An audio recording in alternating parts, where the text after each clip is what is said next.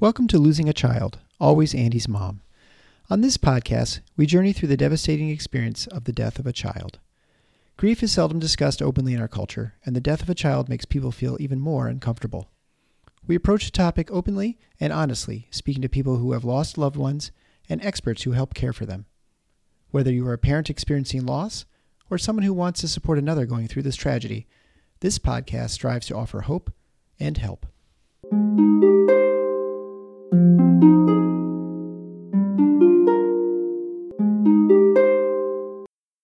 Welcome to episode 85 of Losing a Child, Always Andy's Mom. I'm Marcy Larson, Andy's mom. It seems that certain guests come onto my show at just the perfect time for me in my personal grief journey.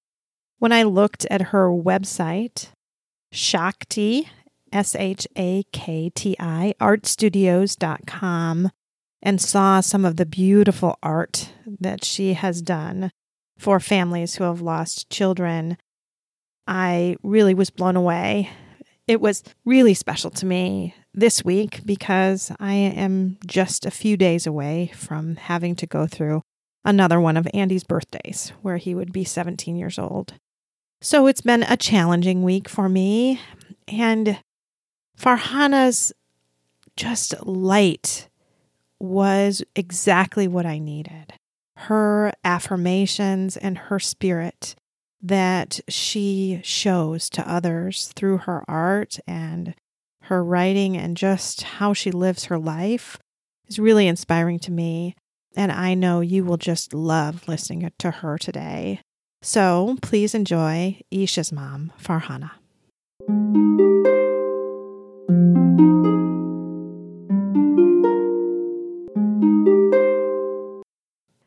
You so much, Farhana, for agreeing to be on the Always Andy's Mom podcast today. I look forward to talking to you. It's such a pleasure to be here. Yes, I was just sharing earlier with Farhana that I'm a little more emotional today because I am Andy's birthday is coming up this coming Wednesday. So I'm going to give that as just a little bit of a preempt that if I am more emotional, that is just the state that I'm in right now. And Farhana is pregnant and expecting a baby. We are hoping in a couple weeks, but could be about any time. So there yeah. we've got a lot of emotions going on here today. in fact, I literally wrote about emotional roller coaster of a week that this is. Yes. last night, I was just, and people have been reaching out all day. Thankfully, you know, very lots of support around. But uh, yeah, it's it's a it's an emotional time in general. Like I think the pandemic also, there's like that fatigue also yes. setting for a lot of people.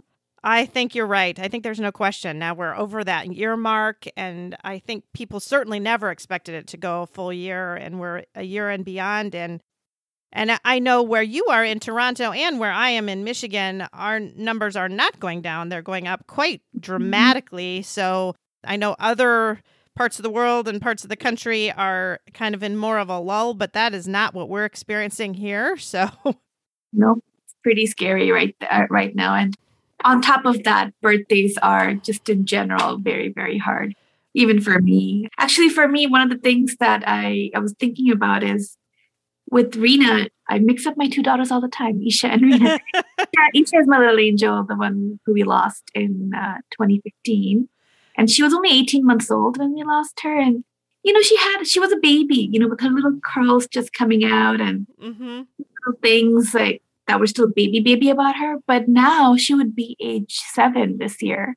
Yeah. and it's hard as the years go it gets harder and harder to even imagine what she would look like. So it's harder to even connect on that on that part. Sort of it's um it's really weird. I think I'm feeling that way a little bit this year too because Andy would be 17 and he would be kind of probably through puberty now and yeah. not look anything like he did. like what he did, yeah. So Absolutely. it's just it's hard for me imagine to imagine him at 17.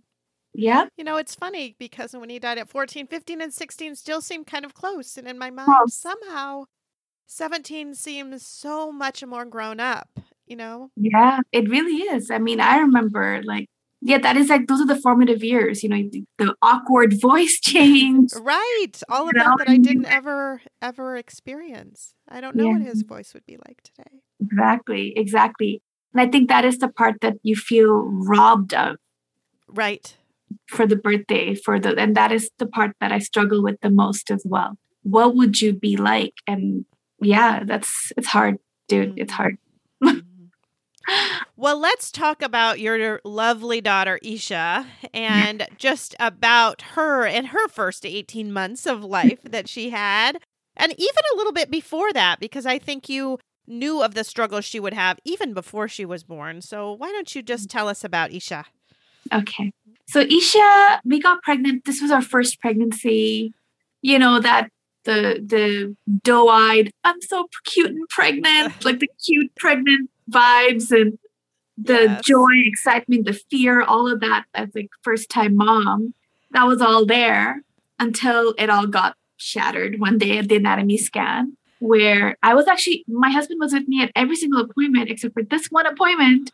He had a meeting, he was at work, and um, the doctor, after the ultrasound, comes and says, we we we saw something in the anatomy scan where is your husband? We need you both to sit and we need to discuss this. And I was like, what just oh, happened? Oh, no. Yeah. And, um, yeah, it was like the, around the 20, it was actually around 22 weeks. It would have been sooner, but they couldn't get a good view of, she was a little brat. She always has been the, the brat. her like arm was just covering her heart and they couldn't get good pictures until they finally did. And they were just like, okay, uh, we think it's they thought actually at first it was truncus arteriosus, mm-hmm. which is a much more a significant of a heart defect. Yeah, so that's when the pulmonary artery and the aorta are come out as one instead of as two separate vessels, one leading from the left side of the heart and one from the right side of the heart. When you have mm-hmm. truncus arteriosus, it's all one big vessel, so the entire heart goes into one spot instead of into mm-hmm. two. So just as a mm-hmm. little bit of an explainer. Mm-hmm. Yeah. Yep, that's what they thought it was. Yeah. Was and then from that it, they realized it was tetralogy of Fallot, mm-hmm. TOF, with the pulmonary atresia. So in her case, the pulmonary artery, the, the connection there was completely closed. It wasn't usually there's a bit of a narrowing, yeah. but in her completely closed, which meant the pulmonary arteries were not getting any blood flow. So therefore, those arteries and the corresponding um, the arteries within the lungs were not getting blood flow. Therefore, they were not, the lungs were not very well perfused. Right, because that's the way the lungs get their blood from that side of the heart. So if they're if that pulmonary artery is not there, they would have no way to get real blood flow exactly. to be able to grow. Mm-hmm. Yeah, so it was all it was a it was a very intense time learning about all of these things. Like you know, you go from being this new cutesy mom to being like, okay, I'm going to be a doctor now. right. Our, a mom of a medically complex child is entirely different than a brand new mom of a newborn. Mm-hmm. Exactly, exactly.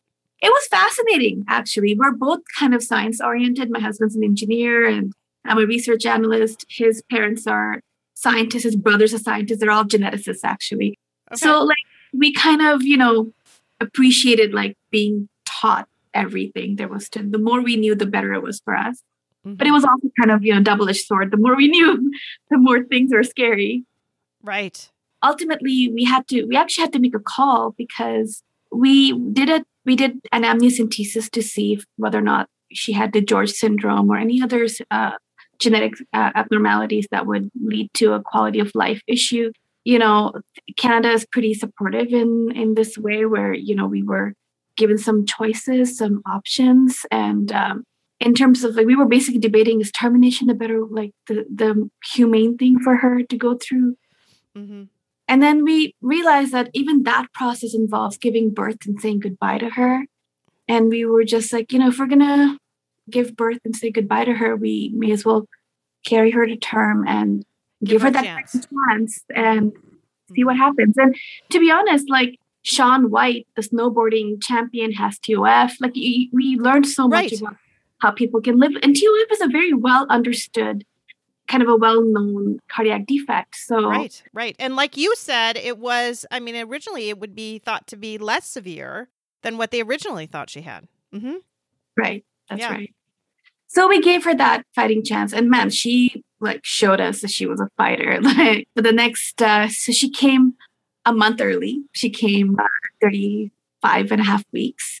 And uh, we lived the NICU life for a couple of weeks, but she was doing really well. TOF babies generally come out fairly pink.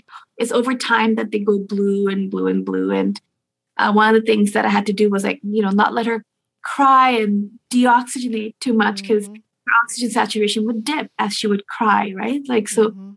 I mean, a new mom trying to like, They call those TET spells. We all know them as TET spells. hmm For tetralogy of Fallot spells. So you don't That's let a TET baby cry. hmm and so like babies cry. So I had to learn to sort of keep my anxiety low, stay calm, and like get her through it, kind of like let her calm down and, Right. you know, Right. And it is so important for mamas to stay calm, to get babies calm. hmm Absolutely, absolutely. At three months old, she had her first surgery and she rocked it. Uh, like open heart surgery, they created like a bridge going from the pulmonary arteries to the MAPCAs. And anyways, they did a they did something to a promote increased blood flow as she Mhm. was growing to allow that pulmonary artery to just get a bit bigger and whatnot to sustain like the actual repair surgery uh, whenever that would happen. So yeah, she was. She went in. We went in for a routine just check of her um, oxygen saturation and just the general like monthly checkup at Sick Kids Hospital. Sick Kids Hospital, by the way, one of the top hospitals in In Canada. the world, really. Yeah. Yeah, it's incredible. And the doctors were amazing.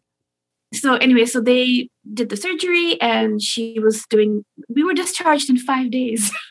she just, she, and we were like, okay, like, you know, we got this. We could do this. Mm-hmm. She's going to be fine. And she was thriving. She was doing quite well. Um, the weight gain was a bit of a struggle. Generally, you know, kids with CHD tend to not gain much weight. They're a little bit Yeah. slower on that side. And she was tiny, but she was pretty mighty. Yeah. And then uh, at nine months old, they went in, they took her in for the full, like the major surgery. That was going to be the repair. They would disconnect the MAPCAs that were connecting to her lungs and consolidate them to go in from her pulmonary arteries instead. It was a pretty complex surgery. Yeah. Very complex. hmm It was supposed to be like a six to nine hour surgery. She was in there for 22 hours. Oh. Came out on ECMO on life support. And uh, she stayed on ECMO for like almost two weeks. They tried to get her off ECMO a bunch of times.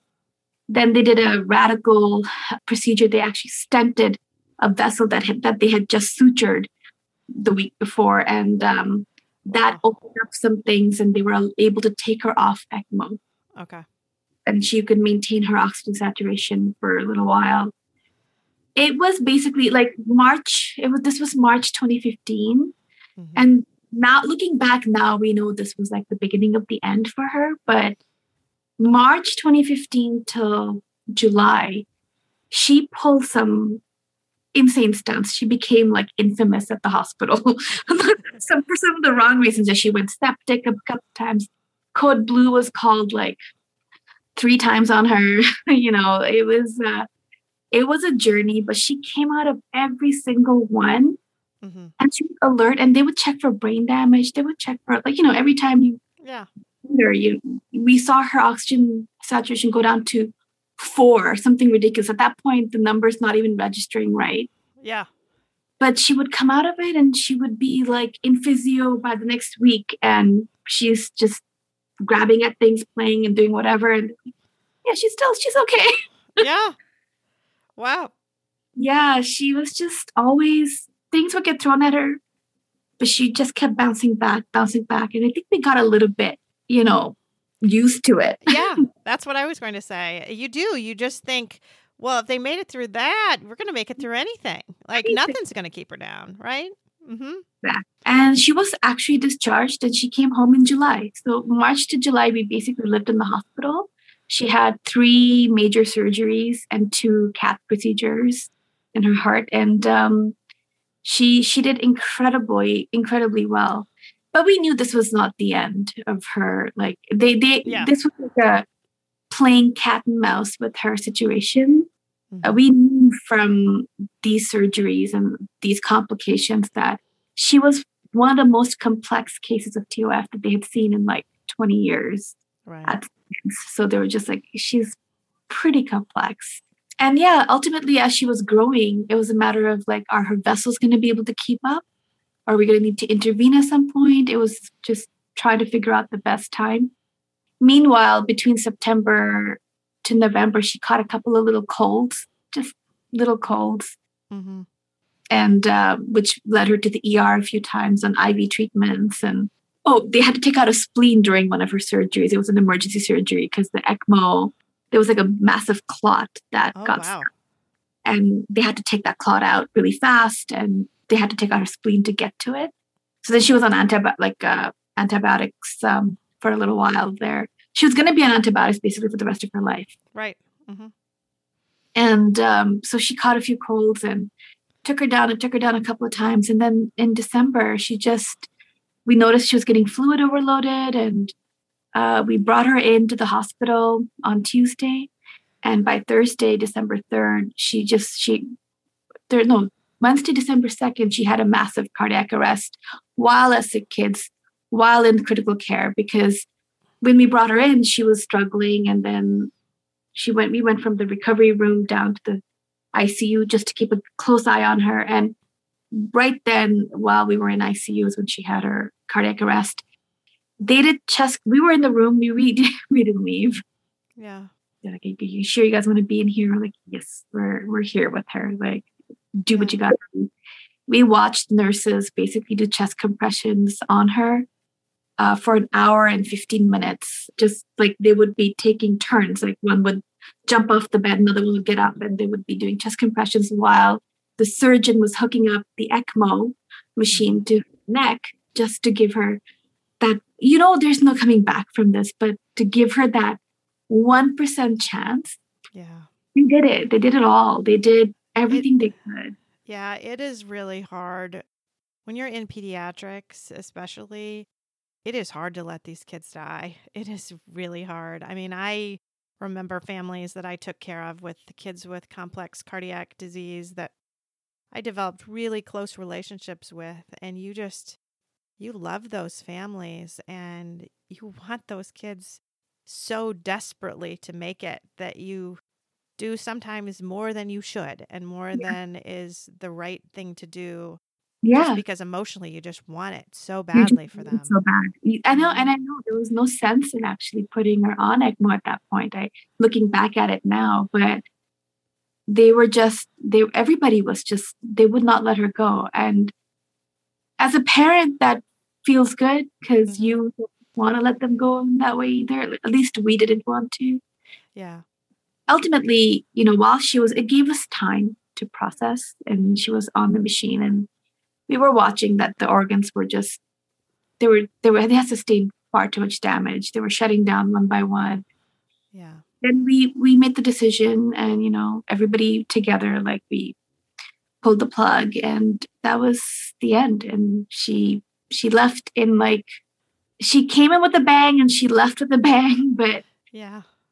In a way she left in in the best hands you know like if i think i know that i saw i witnessed everyone doing their best and that Mhm.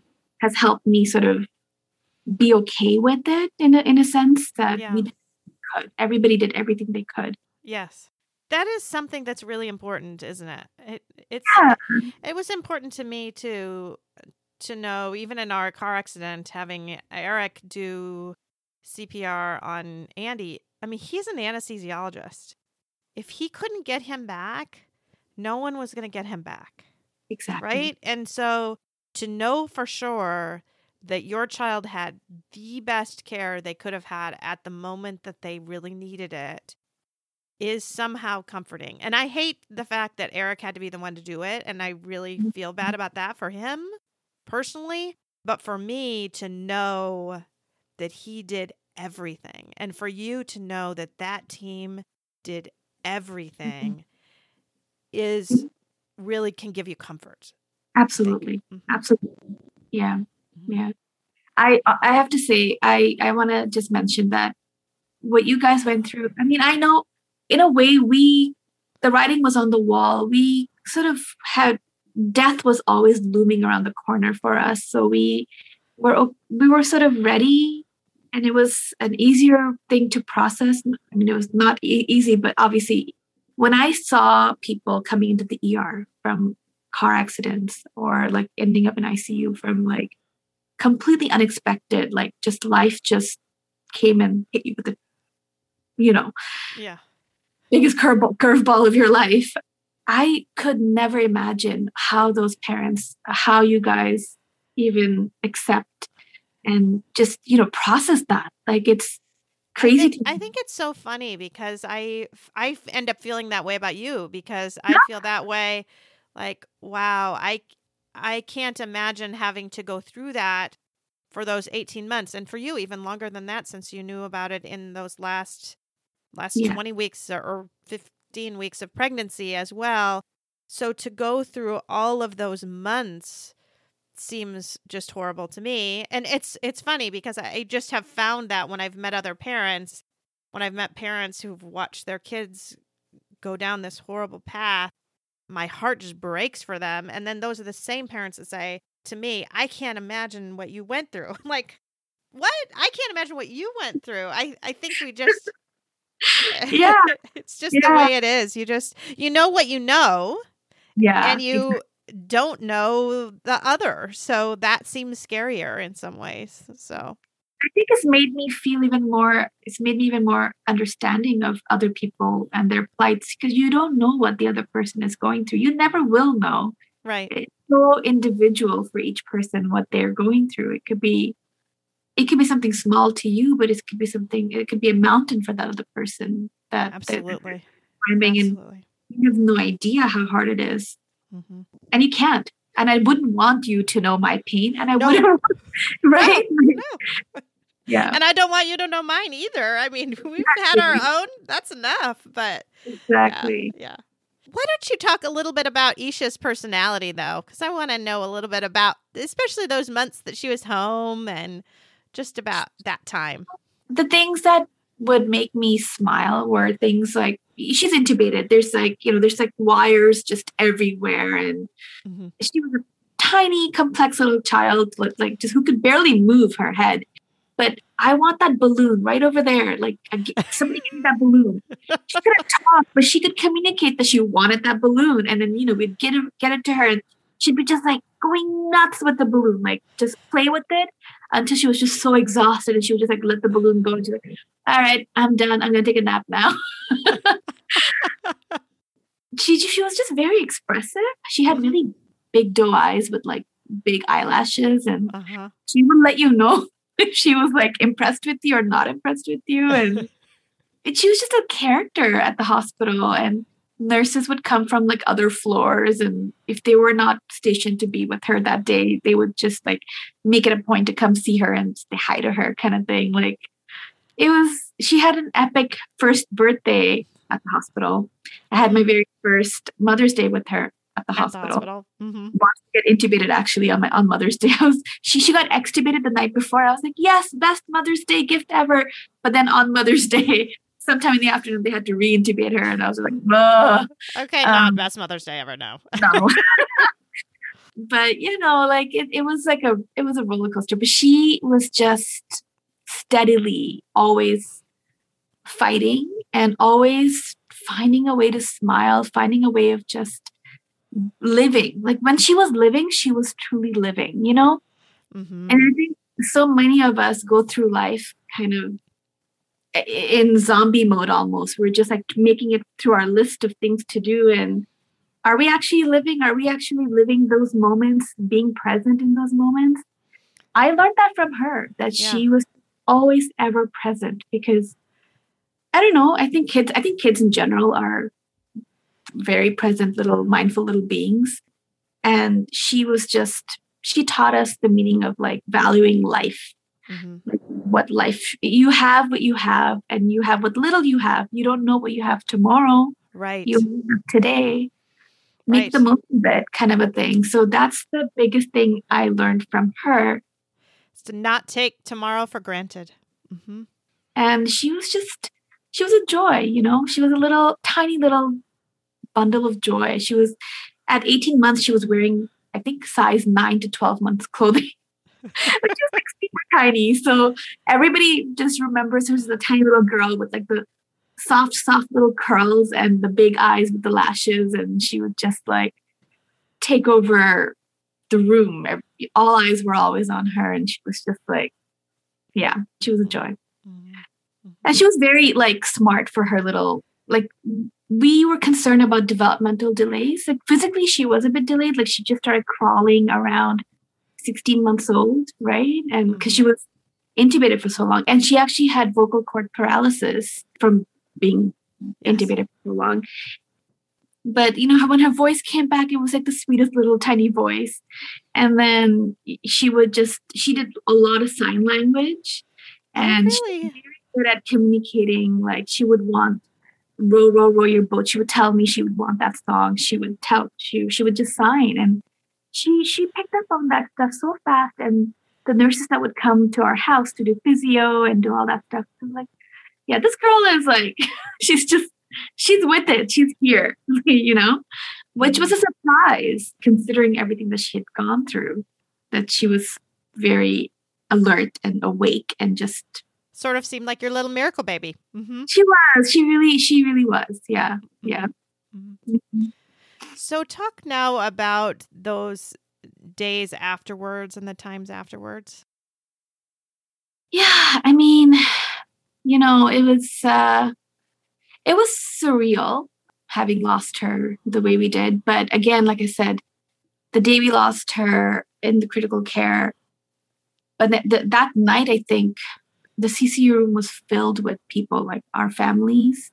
Mhm. Um, my brother flew in from California. My husband's parents flew in, and everybody just sort of showed up.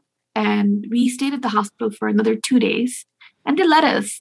I mean, there was no COVID or anything like that at the time. So we were allowed to have a crowd uh, in the hospital. All of our friends, everybody just sort of rallied and they showed up. And I remember by the by the end of the next night, everybody we were having pizza in the CCU lounge and with the entire group of people that came and everybody was just planning things, figuring out ideas what to do for the funeral.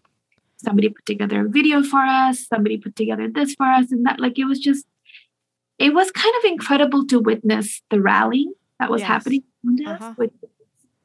I'm forever grateful for that, you know?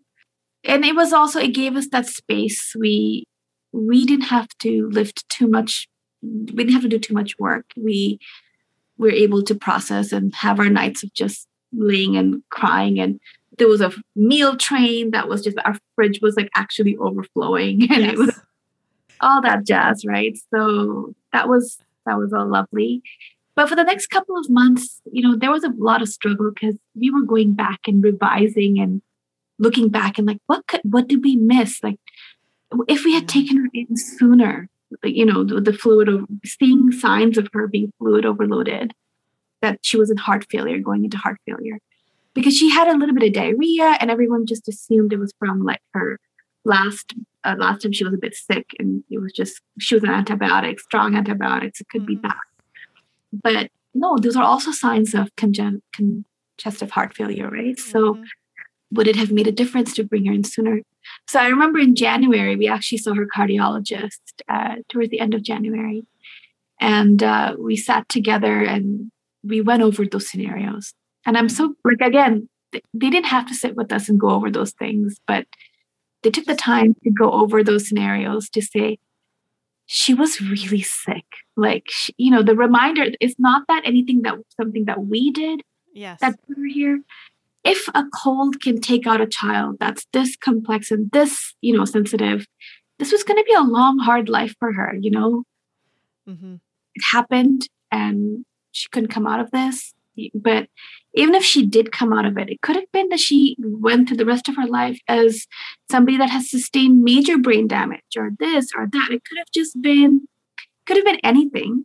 Well, and if not this cold, it could have been the next one. I mean, The the, next thing is, is every single little viral infection could have been the last one. So Yeah. you just never knew. hmm And honestly, you think about all of the previous ones that could have, or maybe even should have, been the last one, and that weren't.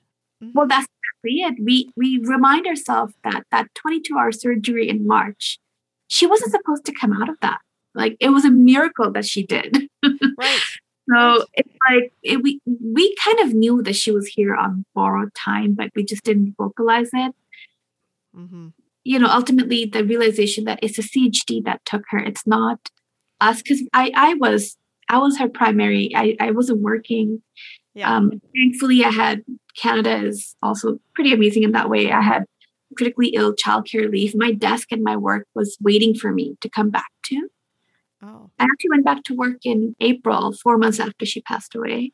hmm And during that time, that from April to October, October is when we got pregnant with our current daughter, Rena.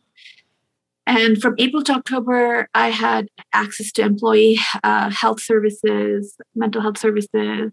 When I got pregnant, I was given a psychiatrist through the hospital who specializes in, you know, when you've lost a child and to be pregnant thereafter because you're a hormonal, you're reliving a lot of those traumas as you're going through pregnancy. And learning that another little girl was kind of like, it was like a mentally hard place to be, right? Yeah. So I had a ton of support. Uh, where I did a lot of work on on myself, finding peace, right? Yes. Yeah. Um, Finding some peace with all of this, through all of this. And there were also some very like miraculous moments uh, after she passed away. Things like the day she passed, the day we pulled the plug, we were at the hospital for two more days after. We didn't actually come home till I think it was Friday that we came home or Saturday or something. And the worst feeling is to come home empty handed, right? Yes. You know, opening the door.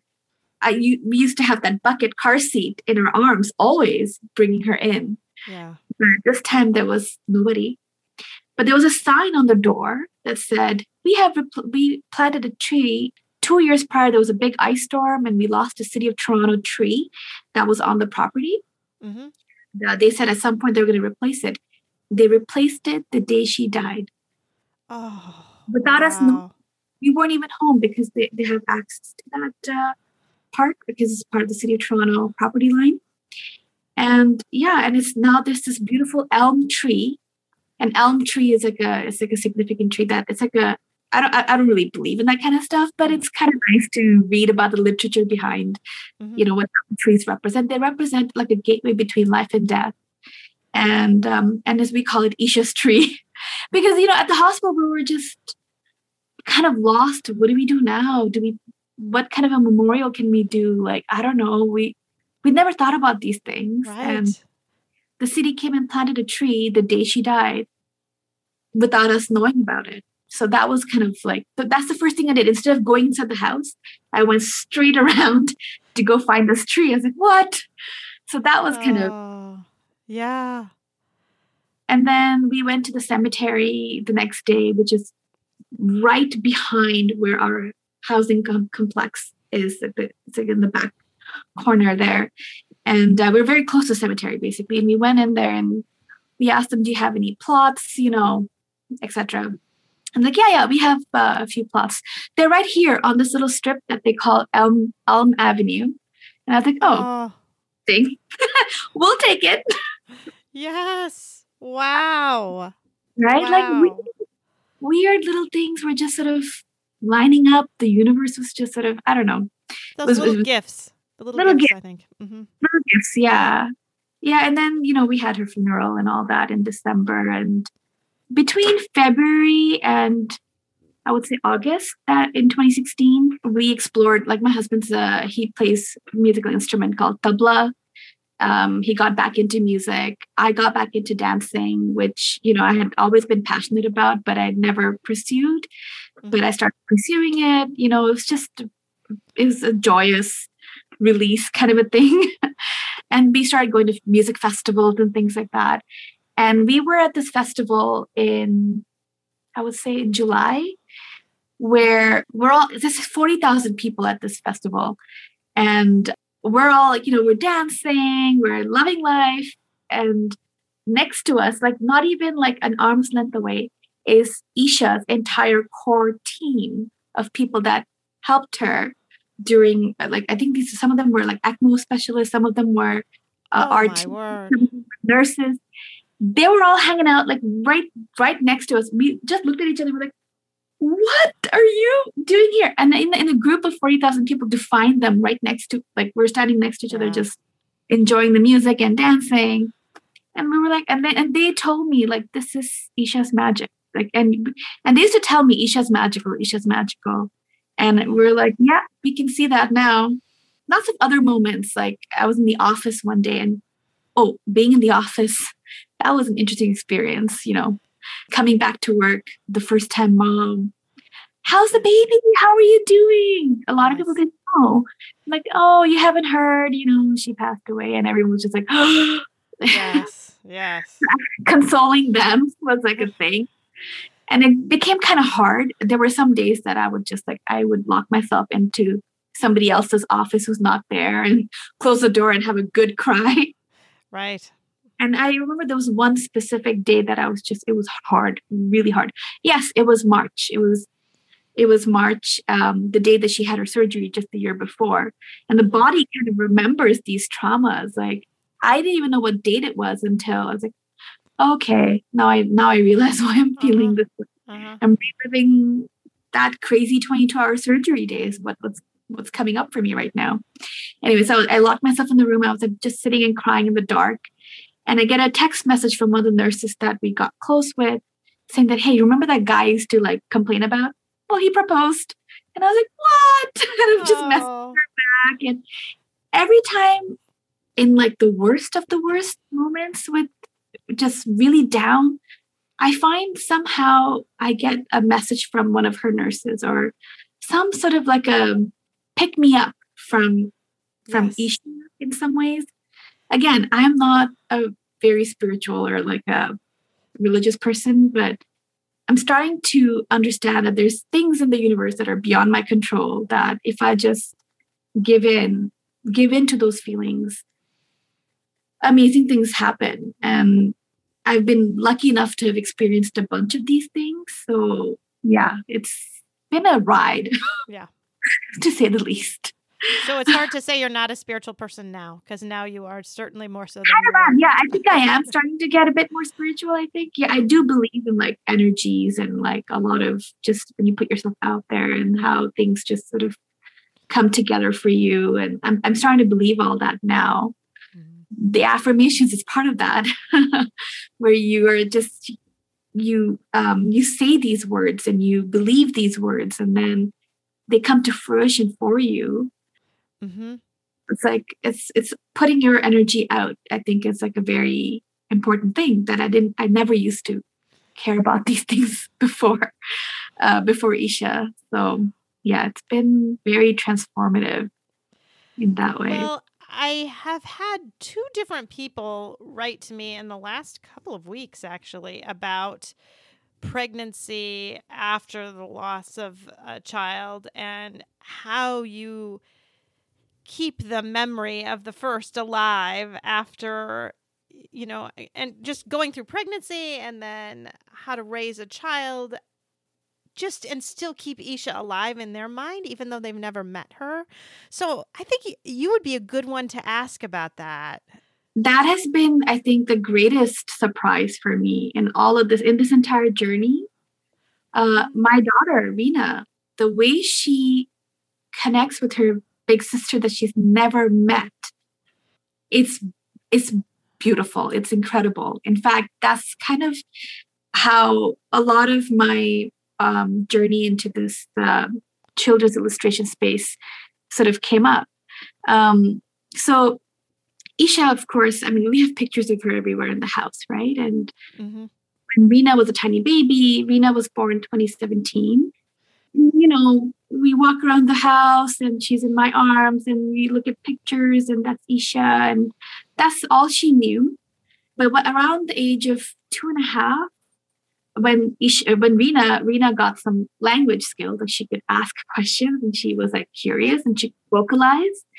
She started asking about her sister. Like that is basically all she wanted to do, all day, every day.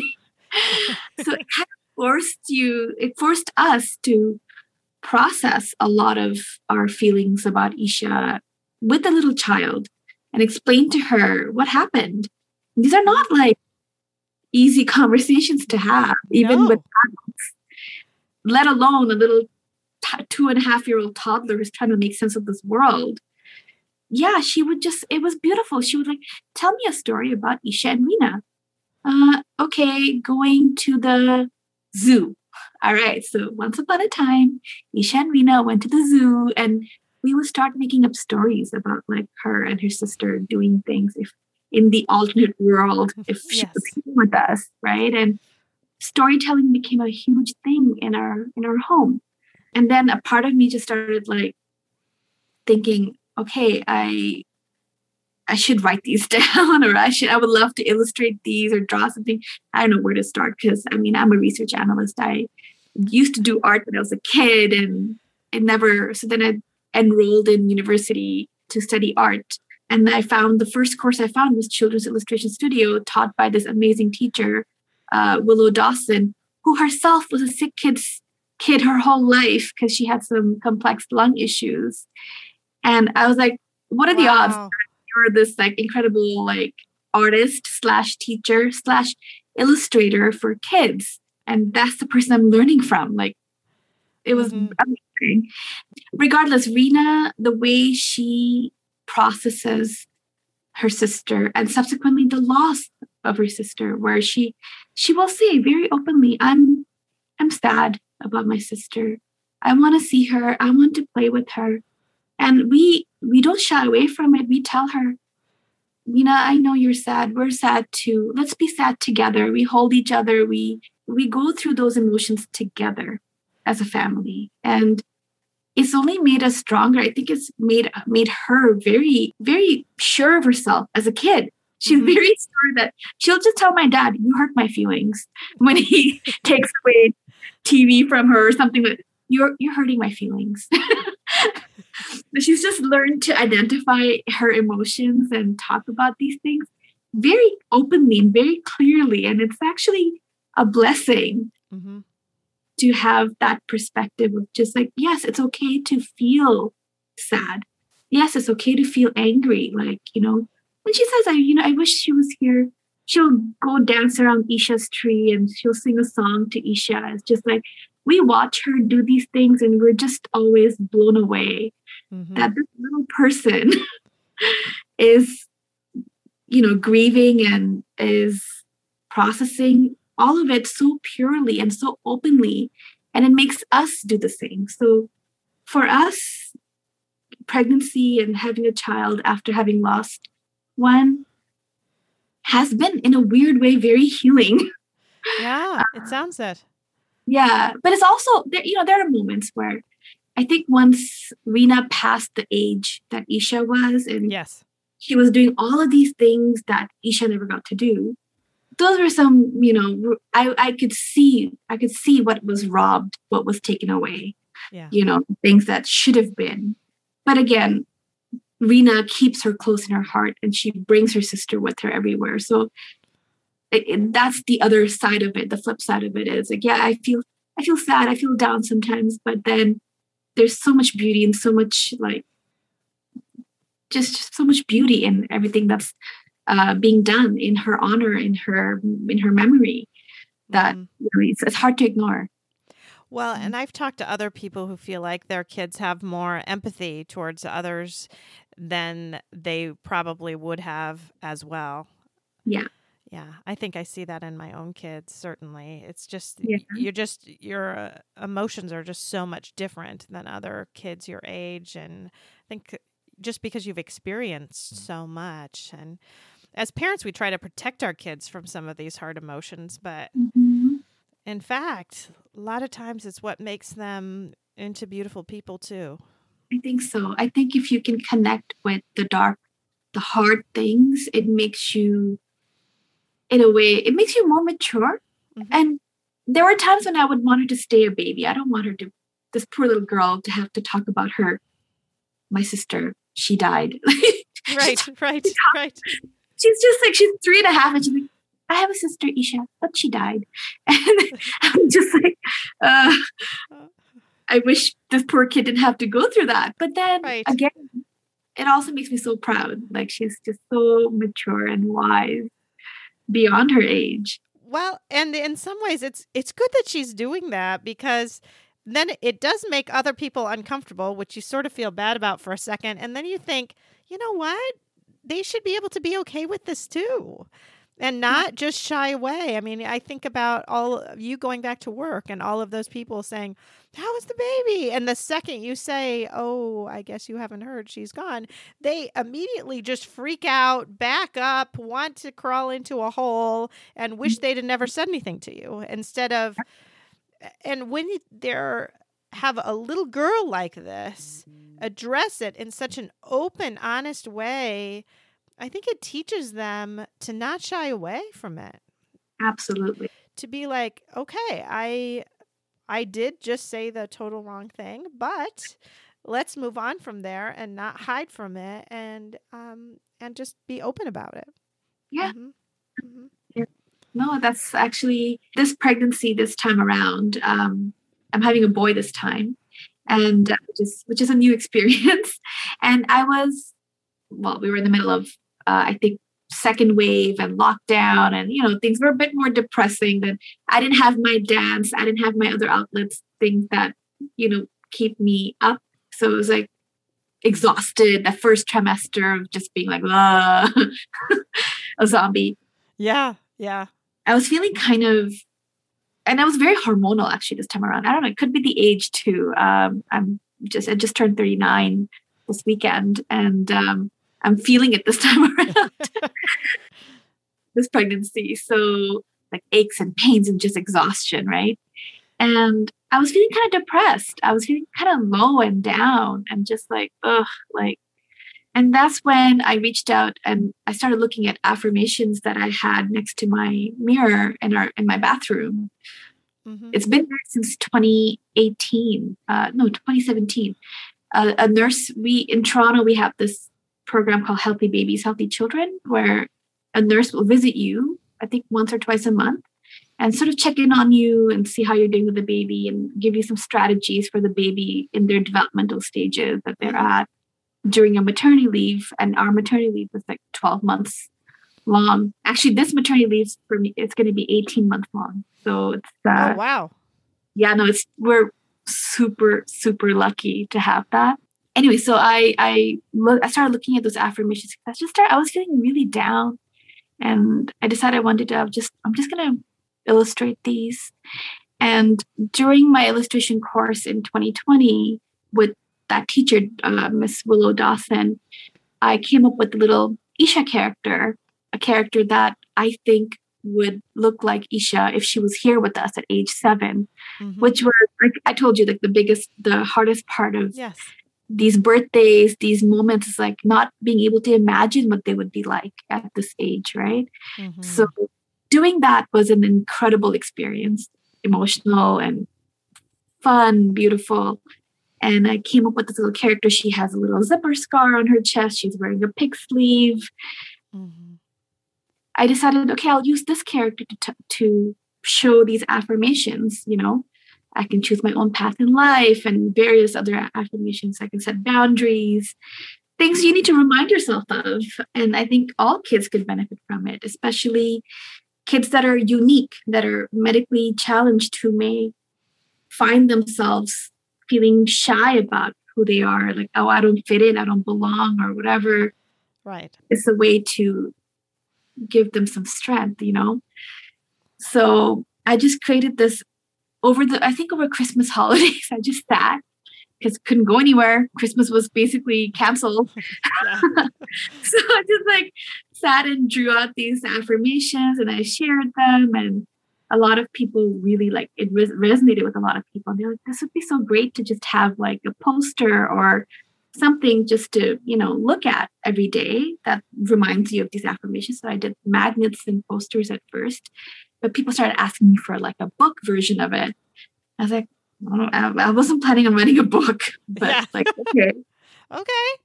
Okay, cool. So, but I didn't want the book to just these series of pictures. I thought if there's a space for kids to write in it, so we I created a, I worked with an amazing, lovely publisher, um, Golden Horseshoe Publishing, and she helped me come up with an idea of like what what is it that you want people to get out of this? And i said a place for them to reflect uh, to write down things. Yeah i want to choose my own path in life. What does that mean to you? Like what choices have you made for yourself today? So asking those types of questions and writing out some answers so it's like a little journal book so that i published that during CHD Awareness Week, which was uh, February 8th to 14th this year. Oh, wow. And so that was really fun to do. Like, and well, all the while I'm working and I'm pregnant, and I'm just like a little nuts. But it was like this.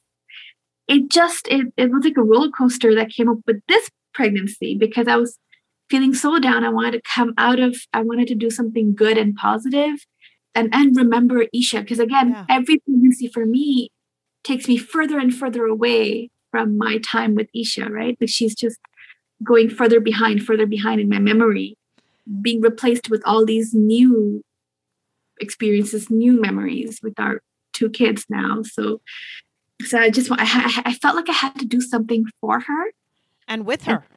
And, and with her, yeah. Mm-hmm. just with me. And now she's out in the world in this as this little character, and uh, it, this project is only going to get bigger over the next little while during my maternity leave. I have lots of plans.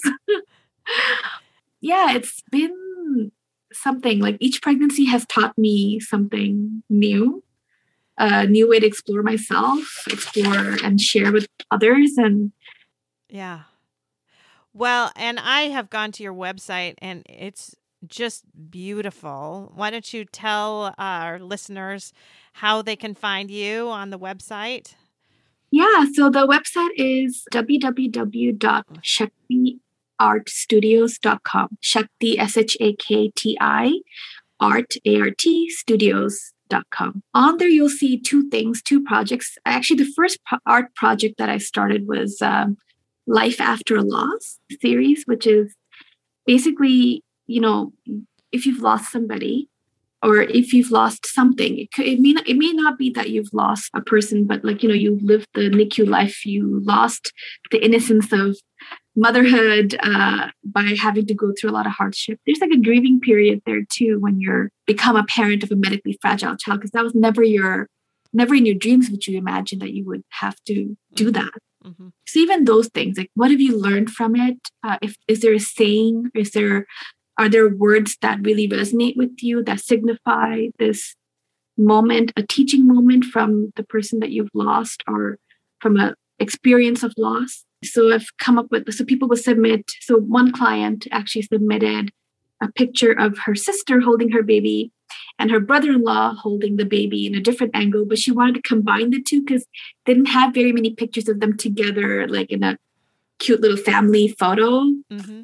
He was a preemie child and uh, i think the the quotation that she wanted to put on there was a person's a person no matter how small. Mm-hmm. and so i did the illustration of like putting them together with the baby and having the quotation on top and she presented that to her sister. It was her sister who had this child and uh, so that was like a really fun project to do for her and it's just it's essentially donation based like you know whatever you think you want to pay all the money just goes straight to isha's charity at sick kids uh, for Sick Kids uh, Foundation. So that's something that's there on my website. So clients can uh, submit their pictures and anything they want to uh, state, and it's a it's a simple drawing illustration with the words. That's kind of the idea behind. They're beautiful. That's a beautiful one that you just mm-hmm. talked about there. That one is on the webpage that you can see. That's on the webpage. Mm-hmm. Yeah, you'll see it on the website, and you'll see one with me and my husband as well, holding. Isha with all her she was wearing a cpap machine and all that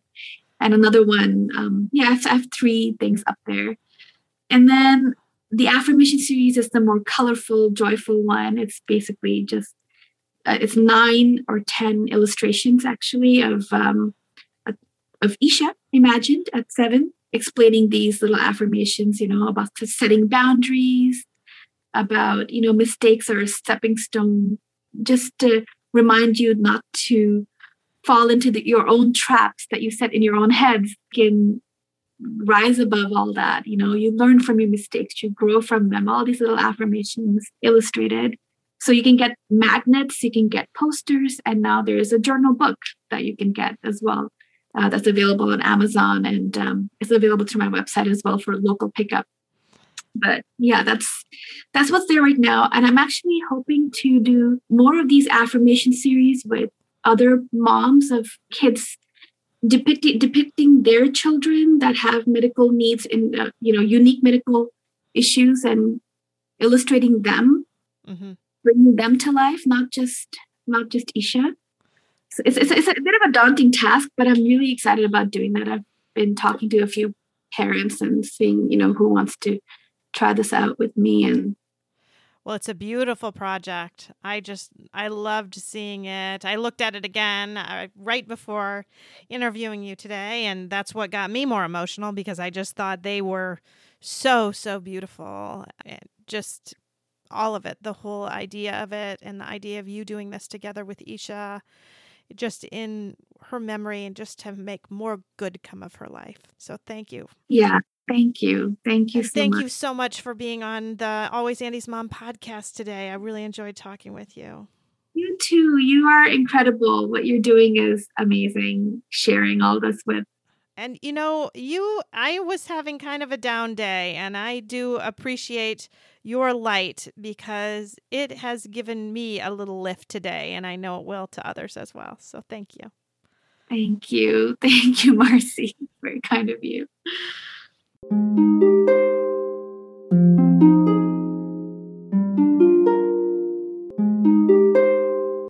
Thanks for listening to Losing a Child, Always Andy's Mom. Please subscribe to the show on your favorite podcast player. We are always looking for new show ideas. If you'd like to be a guest, know someone who'd be a great guest, or have a show idea, please email us at marcy at andysmom.com. Be sure to visit the webpage, andysmom.com, for more content, including Marcy's blog. There you can also sign up to receive updates via email. Together, let's work to inspire hope, one day at a time.